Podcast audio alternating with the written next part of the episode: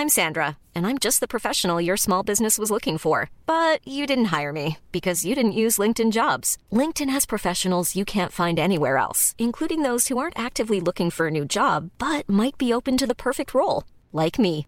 In a given month, over 70% of LinkedIn users don't visit other leading job sites. So if you're not looking on LinkedIn, you'll miss out on great candidates like Sandra. Start hiring professionals like a professional. Post your free job on linkedin.com/people today.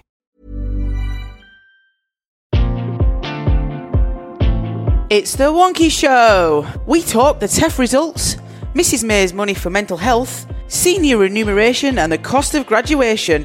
It's all coming up. The Sutton Trust Chief Executive James Turner has been in the news this week talking about graduation costs as a major issue in their work to improve social mobility and education. So, so the issue isn't new. It's a very stark reminder that students' concerns on value for money are real and that their priority for tackling the cost of education.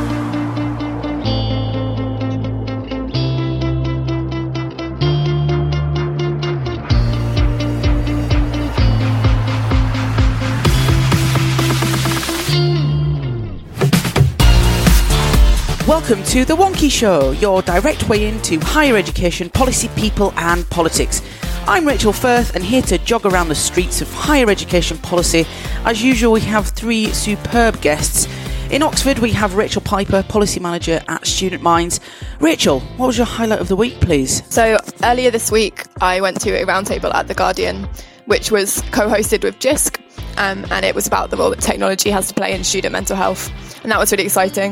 And I think they're going to be sending a write up about that pretty soon. In York, we have Ben Vulliamy, Chief Executive of the University of York Students' Union. Ben, what was your highlight of the week, please? Hi, the uh, the highlight of the week for me has to be the story from the University of Liverpool and Liverpool Guild of Students, where their rent negotiation process resolved to put 3.7 million pounds of rent premiums back into the students' pockets over the next four years, um, and, I, and I think that's worth celebrating. In Wonkhe HQ, we have Wonkhe's Associate Editor, Minto Felix.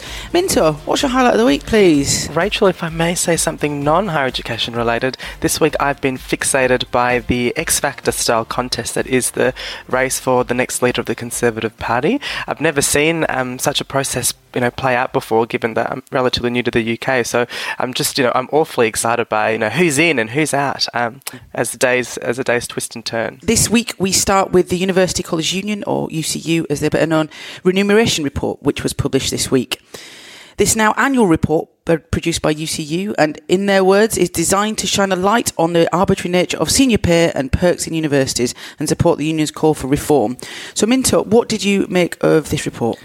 So, Rachel, UCU have issued a Freedom of Information request to all universities asking a range of questions that relate to um, their Vice Chancellor attending remuneration committee meetings, whether meeting minutes of this committee's work are, are made available. And what they've highlighted is that 109 out of the 135 universities that responded to their request still have their Vice Chancellor attending meetings of their remuneration committee, uh, which uh, Paul Cottrell, uh, who is the Acting General Secretary, describes as, as quite shocking. Um, in response to these findings, UCU is calling for vice chancellors to be removed from remuneration committees, for full disclosure of remuneration committee minutes to be made available where, th- where they are not, uh, and for university governing bodies to guarantee that staff and student places um, are indeed made available on these committees. Um, it's worth noting that um, of the 109 universities that were found to have their vice chancellor attending remuneration committee meetings, nine vice chancellors were listed as members of these committees. Uh, I mean, I, I think that Vice Chancellor pay isn't actually a big ticket item in terms of institutional economy. I mean, the, the, the amount of money involved is, is, is eye watering if you think about it as a salary, but if you think about it as a proportion of the total turnover of a university, it's a nominal amount. But of course, it is a, a, a very noisy issue. It's, it's very emotive, it's headline grabbing, it, whether that's in universities or indeed any sector or, or business, or, or it's the same in charities.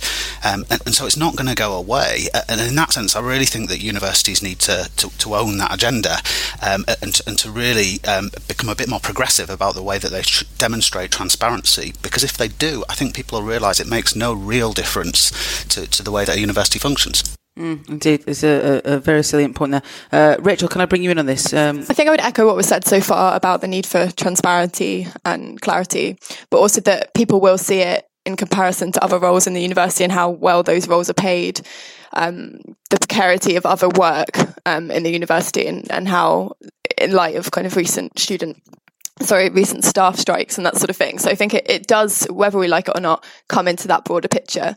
Um, and also in terms of kind of representation and diversity as well. Um, you know, not seeing very many women as vice chancellors, um, or people from other demographics. And I think that that also does kind of have a part to play in, in how people might feel about receiving this news. Indeed, if I if I may, Minto, you you're from Australia, uh, relatively new to this uh, the country. Um, the vice chancellor pay in Australia is is kind of viewed uh, uh differently. Um, there isn't, um, you know, every year we get this report, and there, as Ben says, um, it's it's it, it, kind of kind of grabs the headlines. But in in Oz, it's slightly different, isn't it?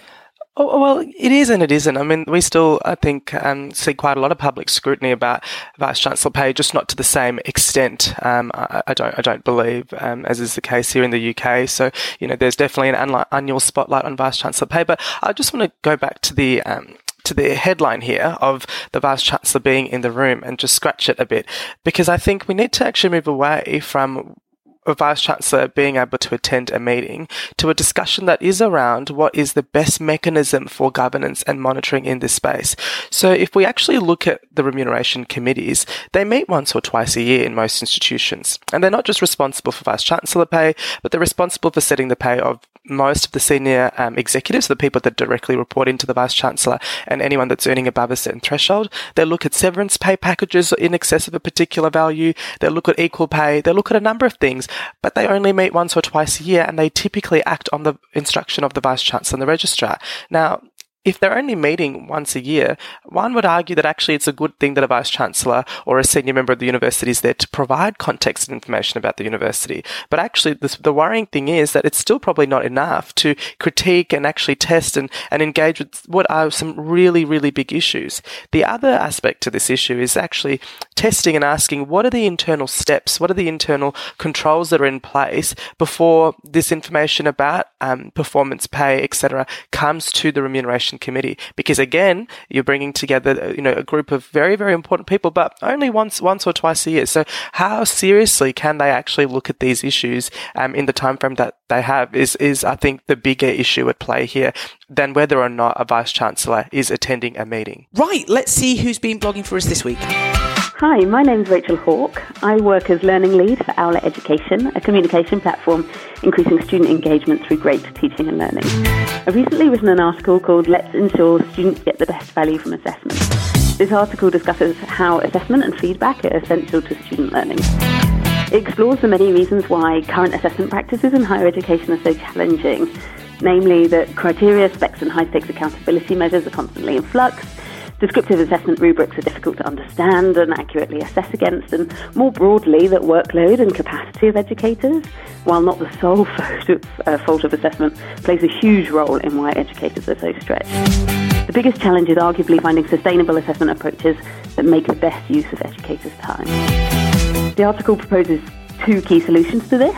Uh, focus on identifying the purposes of assessment in order to define the most effective assessment approaches pulling apart formative and summative assessment to support curriculum coherence, curriculum refinement, and student ownership, making sure that students are really empowered to respond to feedback. The second is a move away from criteria and reference assessment and towards comparative judgment, and discussing those comparative judgments with students and educators to help make visible the thought processes involved in arriving at academic judgment. Though we've known what good practice and assessment looks like for decades, there's still a lot we can discover about how formative assessment and feedback generates learning. And this article aims to stimulate a conversation about how we can use assessment um, to ensure students become more engaged in learning, leading to increased retention, improved results, and more effective education.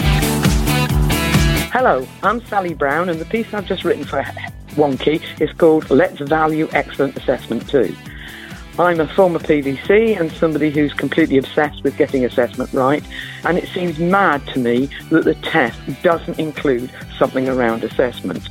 So in my piece, I argue that we ought to be getting universities to include a narrative that covers, for example, training staff in assessment and feedback, the proportion of staff who are external examiners, how recently the assessment framework had been updated, and scholarship that's evidenced through a narrative around publications, academic citizens, and so on. All of this is data is readily available, and I think it could really enrich the TEF. Next up, the outgoing Prime Minister, Mrs May, uh, has announced that the Office for Students, or OFS, is to receive a million pounds worth of funding for a competition to innovate and find new ways to support mental health at universities and colleges. Rachel, as Policy Manager at Student Minds, it would be great if you can share your thoughts on this one for us. So, this move by the outgoing PM does sit within the broader context of um, A, her broader thoughts around mental health generally, and B, the Office for Students recently at the beginning of June investing um, a, a, six million funding pot with co-funding of 8.5 million, amounting to a total of 14.5 across 10 different collaborative projects in the mental health space in universities and colleges. So one million may seem like a strange sort of drop in the ocean by comparison to that, um, but it is good to see universities being shown as a specific space that needs investment. Um, and what's also good about her commitments here is that she's looking upstream. She's looking to um, to schools uh, and colleges coming into university. Um, and from Student Minds' perspective, that transition um, and the work that happens in in schools before people come to university would prevent a lot of the difficulties that we see in the university space. However, um, I think what's whilst it is across the life courses, um, and we have actually seen a really positive um, commitment in the long term plan in the NHS for um, a CAM service, so that's a children adolescents mental health service that goes up to the age of 25 and therefore helps students to not drop off the cliff edge, as it were, from school to university. We aren't actually seeing a commitment to reducing the risk factors that cause mental health difficulties. So, what isn't kind of shown in this is that policy decisions, for example, austerity, that are made by this government have contributed to to mental health difficulties in children, um, and that uh, a, a, paper by the um, the the Mental Health Policy Commission in Birmingham shows that the, there's really never going to be quite enough staffing to cover the mental health needs. So we really need to focus on reducing risk. So I think that that's sort of the next step in this this prevention picture, as it were. To, and also in the university space specifically, we need sustained funding on core services and that needs to be protected in any funding changes that might be happening, um, not just innovation, although that's really key as well. I suppose we all know that mental health is now, whether we like it or not, immensely in our social consciousness, but for students and parents as well, um, and that there is a real desire to know more about how we support vulnerable young people within institutions, but actually in the wider world. And and in that sense, I can't help but feel I, I, I don't mean to for one second diminish the personal impact of, of poor mental health, but, but I want to put that aside for a second and think about the actual economic impact of fixing this problem, the bang for buck on fixing mental health could be huge. The benefits for the public health bill, for UK productivity, for the employment market, for the future prosperity of, of our people and our planet could be immense. And, and in that sense, it feels like th- throwing a, a six figure check at this, you know, to, to, to, to hope it'll go away is, is a little bit short sighted. I yeah, I completely agree with what's been said about how it really needs to be a, a sort of structural and systematic approach. Um, we've seen in New Zealand recently uh, the GDP is no longer their kind of core measurement for success or progress as a government, but instead they're they're looking at well-being. Um, and I think we can kind of scale that into universities to some extent. Um, and think about how we measure the success of a university um, and what we're, we're celebrating at universities. And that's why, in some ways, the University Mental Health Charter at Student Minds, um, developed with, with multiple partners, is looking at this um, and how we can measure the outcomes that a university um, might be able to improve around individuals' well-being, but also the broader well-being of a of a city, of a community, and, and a university. I think um, I'm really struck by Rachel's comments around sustainability of funding. Um, this this amount is for particular projects, and that is a wonderful thing. But I think what the sector is probably desperately seeking also is clarity around, you know, where is it meant to take um, its efforts with mental health? You know, what are the standards that we're measuring this investment against? We also have, you know, information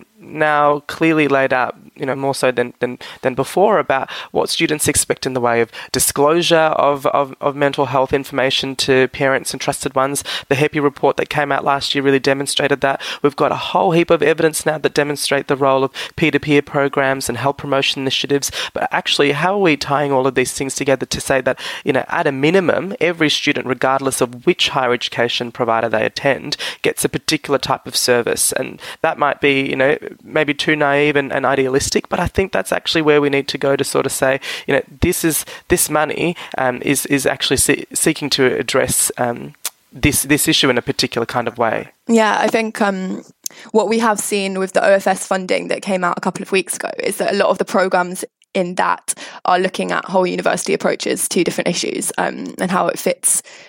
It, yeah, how it can fit within all the different aspects of the university and be measured for success. Um, I think the step change framework um, and the audit tool that is going to be coming out later in the year around that is going to be really helpful for universities understanding where they're currently at um, and where they can get to. And the charter will act as a kind of a way of universities working out what's best for them because we can't have a one size fits all approach. Um, each university does need to know and understand the needs of its own population before it sort of steps into the ring, as it were. Um, so it needs to step back and then take that strategic approach. Universities still feel a bit shell shocked by um, the, the, the, the mental health problems that have, you know, suddenly appeared on our horizon and, and on our campuses and, and, in our lifestyles. And, and, and actually, I see this as a major opportunity that, that we're in a period of time where the public benefit of universities is being questioned quite widely and quite loudly, quite aggressively.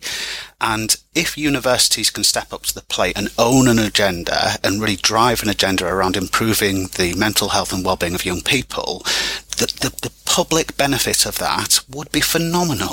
Um, so, you know, I talked about economic benefit a, a, minute ago, but, but imagine that the positive warmth that would be felt for universities if they really started to, I, don't know, reduce the amount of people who are suffering from mental health globally, to generate a stronger economy around mental ill health, to help, you know, n- nail some of the problems that exist right from childhood upwards, um, to, to support the NHS in a sustainable way to be able to invest in in mental health, that would change the agenda and the narrative for UK universities. But is that the job of a university? I think what the evidence shows is that young people, students are attend when they're attending university, they're unclear about what to expect from the university in terms of support. And so, one of the pro- programs that's being funded by the OFS that um, we're working in partnership with uh, UWE and other universities in Sheffield, um, in London, and Manchester is basically working out what is the boundary between universities and the NHS, um, and how how can that role be clearly defined to staff and students so that the student has the clearest journey between universities and the NHS.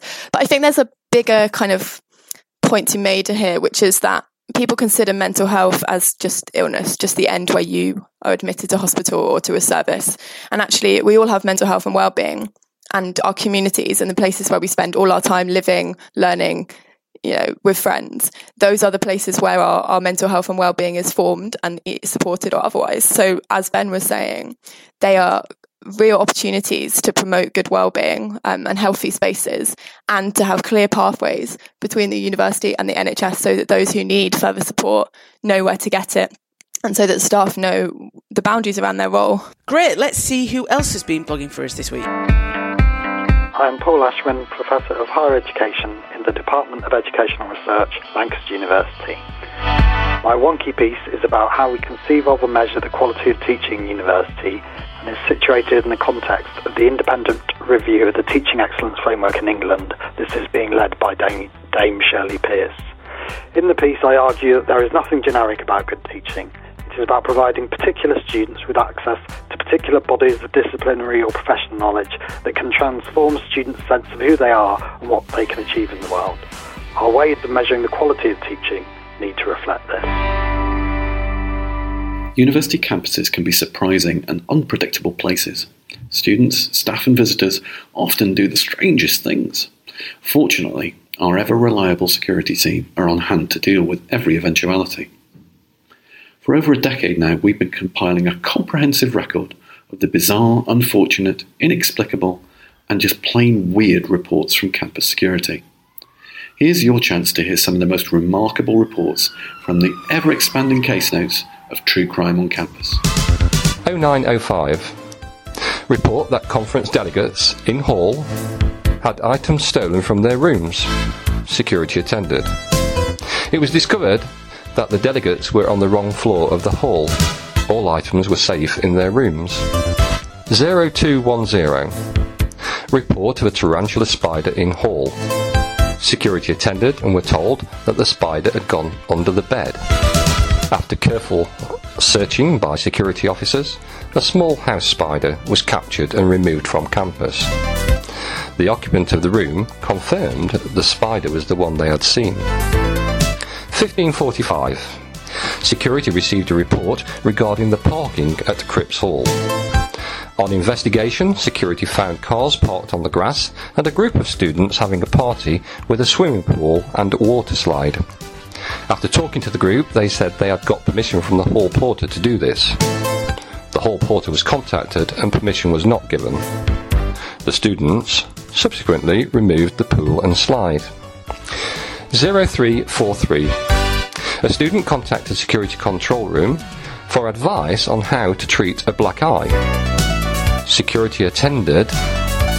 The student stated that they had been struck in the eye by a flying chicken nugget while in McDonald's in the city.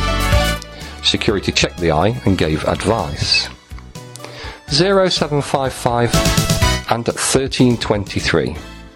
A male contacted the security control room stating that he had discovered the meaning of life and wanted to speak to a professor in physics. After discussing the matter at length with security, the person's details had been passed on to the police to carry out a welfare check. Next up, we're going to talk about the TEF results. But first, I want to tell you that on the 2nd of July, we'll be hosting Counting the Cost, an event to assess the impact of the Augar Review. Featuring an interview with Philip Augar on the day, we will give you a chance to hear from Team Wonkhe's experts as well as the leading voices from further and higher education. We will be demystifying and digesting all the numbers, such as the reduction in the fee cap, the repayment threshold, and we will look at the impact on the whole post compulsory education system, whether that's lifelong learning, further and higher education, and how they relate. All of this in the context of a Conservative Party leadership race, an impending spending review, and a demographic upswing on the horizon. So to book your place and to see the full agenda, go to wonkhe.com forward slash events. That's wonkhe.com forward slash events, and we look forward to seeing you all there. Next up, the latest teaching excellence and student outcomes framework results are in. Yay!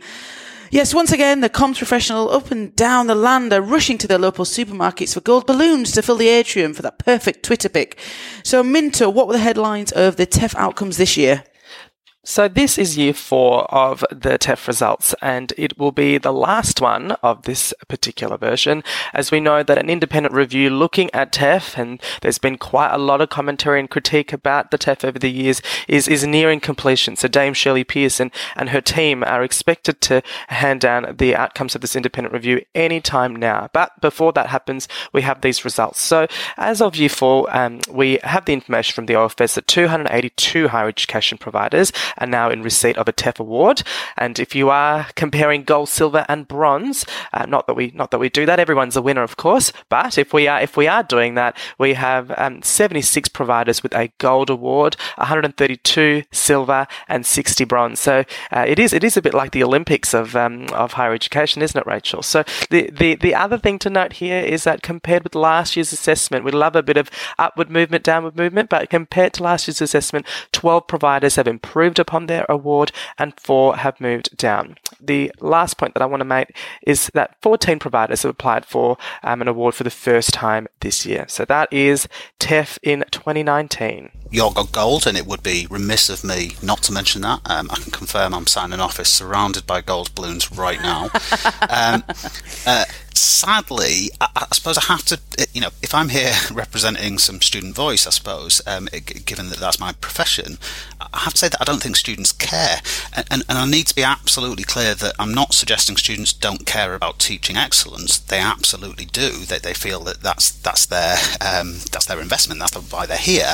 It's just that they lack a strong sense of conviction that the TEF framework actually measures teaching excellence using through, through, through their optics, you know.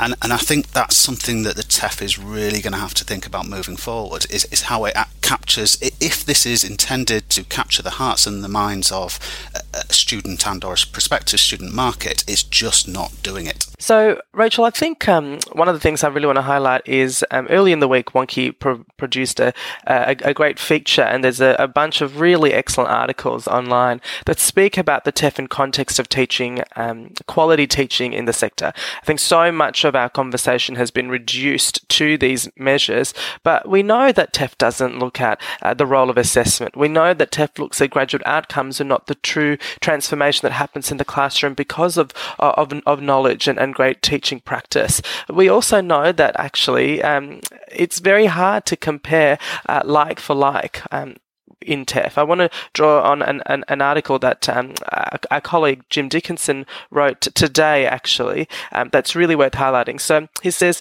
you know, some of those holding a TEF Bronze Award have fewer students in totality as a provider than some gold holders uh, do in their average business studies lectures. So this means that the level playing field um, is is is not there. So I think you know it's it's good to get you know um, a gold or you know maybe it strives maybe pushes some institutions to strive for, for more um, if they got a bronze. But actually, you know, I really still, and I think I'd be echoing many people in the sector who feel that TEF, um, as it is currently designed, does not do an adequate job of capturing um, teaching excellence um, in, in, in, in the higher education space. Mm. Ben, do you agree with that? It doesn't do enough to uh, capture kind of teaching excellence, and should there be more weight put on the kind of the, the student experience, or, or, or, indeed more weight on the NSS results because that's obviously changed and it's going to keep changing.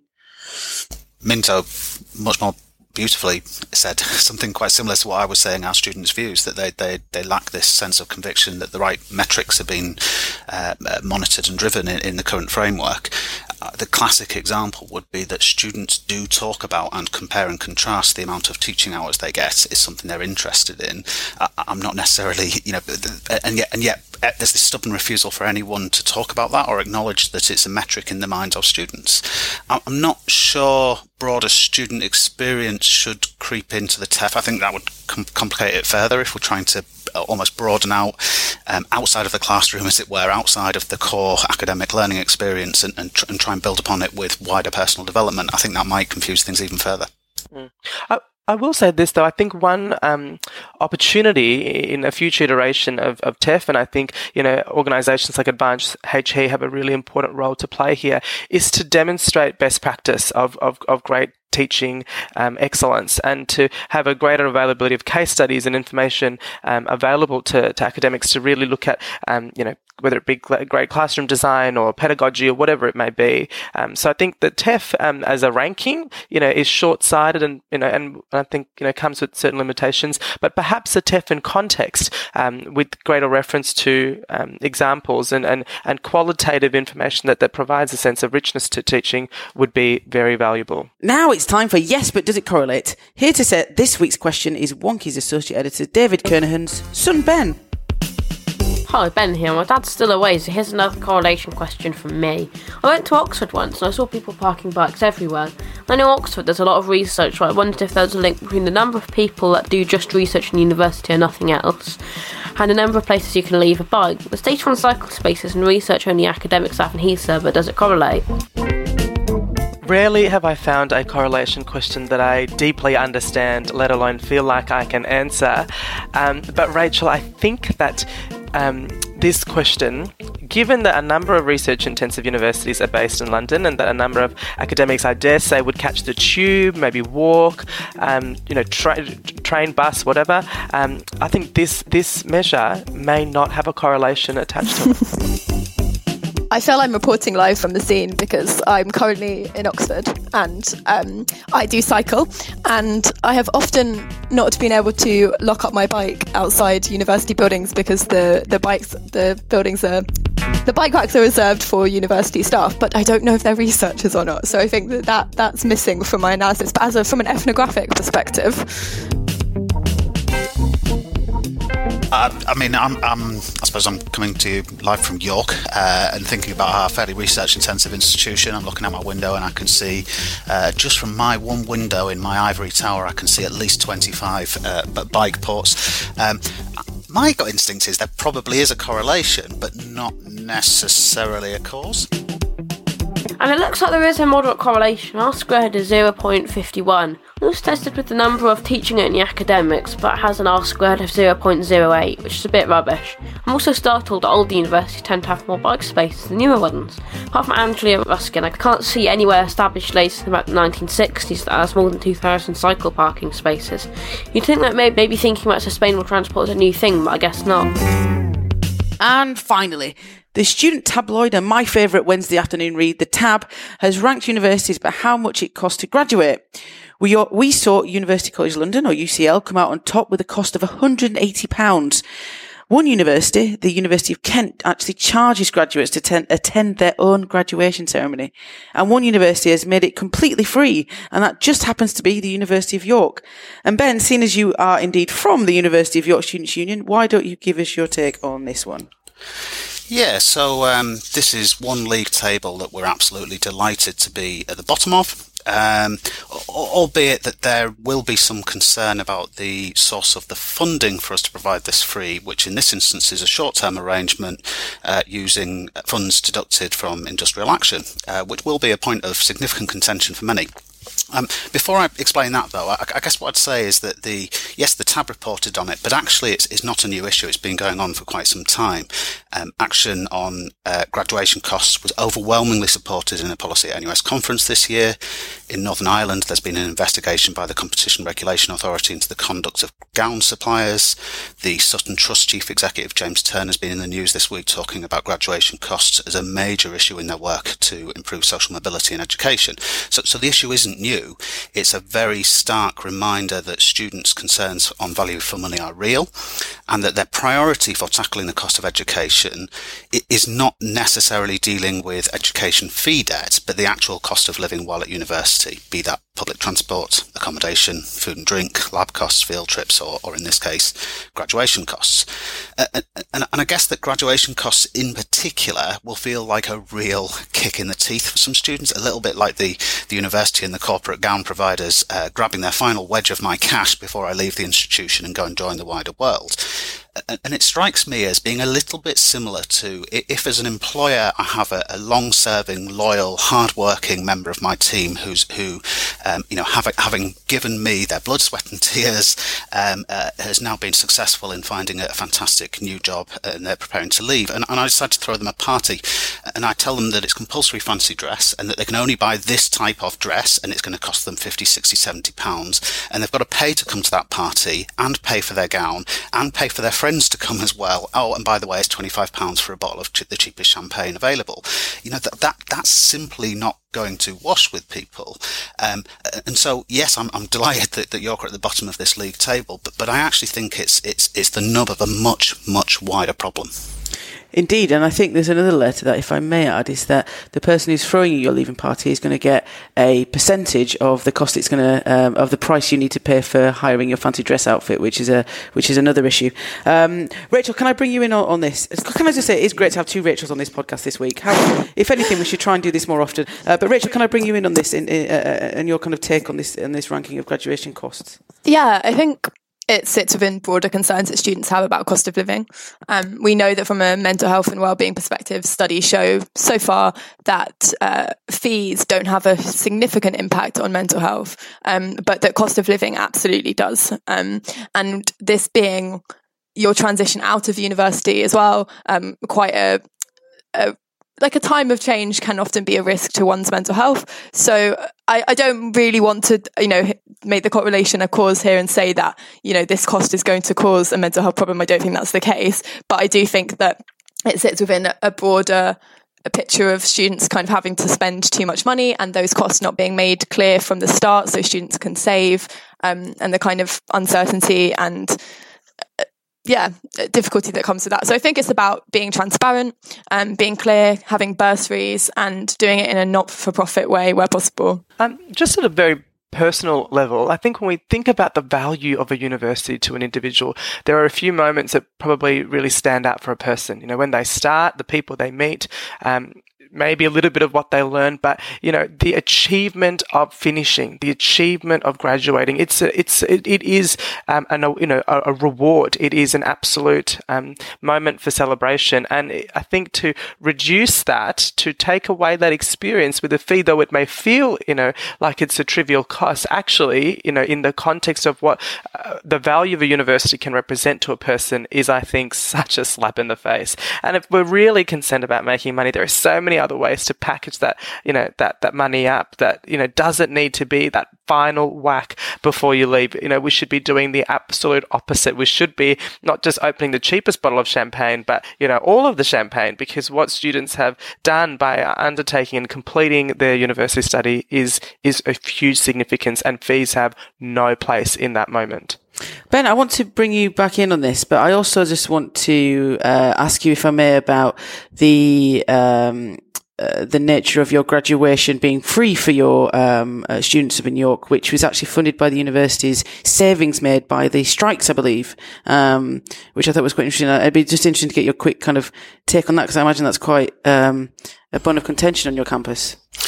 It is. Um, I mean, it's not solely funded by that. So, uh, you know, a lot of our students, a bit like Minto was saying, that they want the ceremonial stuff, and they've asked a number of times why we hold our graduation ceremonies on our campus rather than, I don't know, going to the Minster or something. Uh, and one of the reasons is that we want to, you know, we are a campus institution. We, we, and, and actually, it's, it's cheaper for us to bring the students and their families back to the very heart of where they've been learning uh, and to celebrate here. Um, so, so that's something to some extent we've built into our history that, that, that, we, we don't want to pay an additional premium and pass it on to our students in order to go off site to an expensive gold plated historic building. Um, similarly, the Students' Union, in agreement with the university, provide a, a free photography option from a non professional photographer as well as a paid for professional photography option. Um, you know, so, so these are things that we've built in over time responding directly to students' concerns about the cost of graduating. The graduation gowns is a, is a, is a short-term arrangement. The university has been absolutely clear that it's for this summer only. Um, that uh, and that the funding does come from uh, withheld funds from strike action.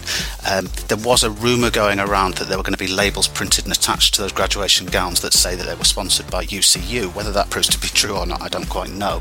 Um, but but yeah, I mean that's that's a really emotive issue for, for, for, students and for staff. It'll be fascinating to see how that's acknowledged. Um, and you know, I, I don't know, will, will, it change the discussion of the student after you know at the end of their graduation ceremony when they go to uh, celebrate with their, their academics and the people who've supported them throughout their course in some kind of departmental soiree. Uh, will they acknowledge that actually their staff didn't just contribute to their learning and teaching, they directly contributed to the cost of their gown? So that is about it for this week. Remember to delve deeper into anything we've discussed today. You'll find links in the show notes. And don't forget you can subscribe to the podcast automatically. Just search for The Wonkhe Show via iTunes or your favourite Android podcast directory. Or you can find the feed that you need on wonkhe.com forward slash podcast.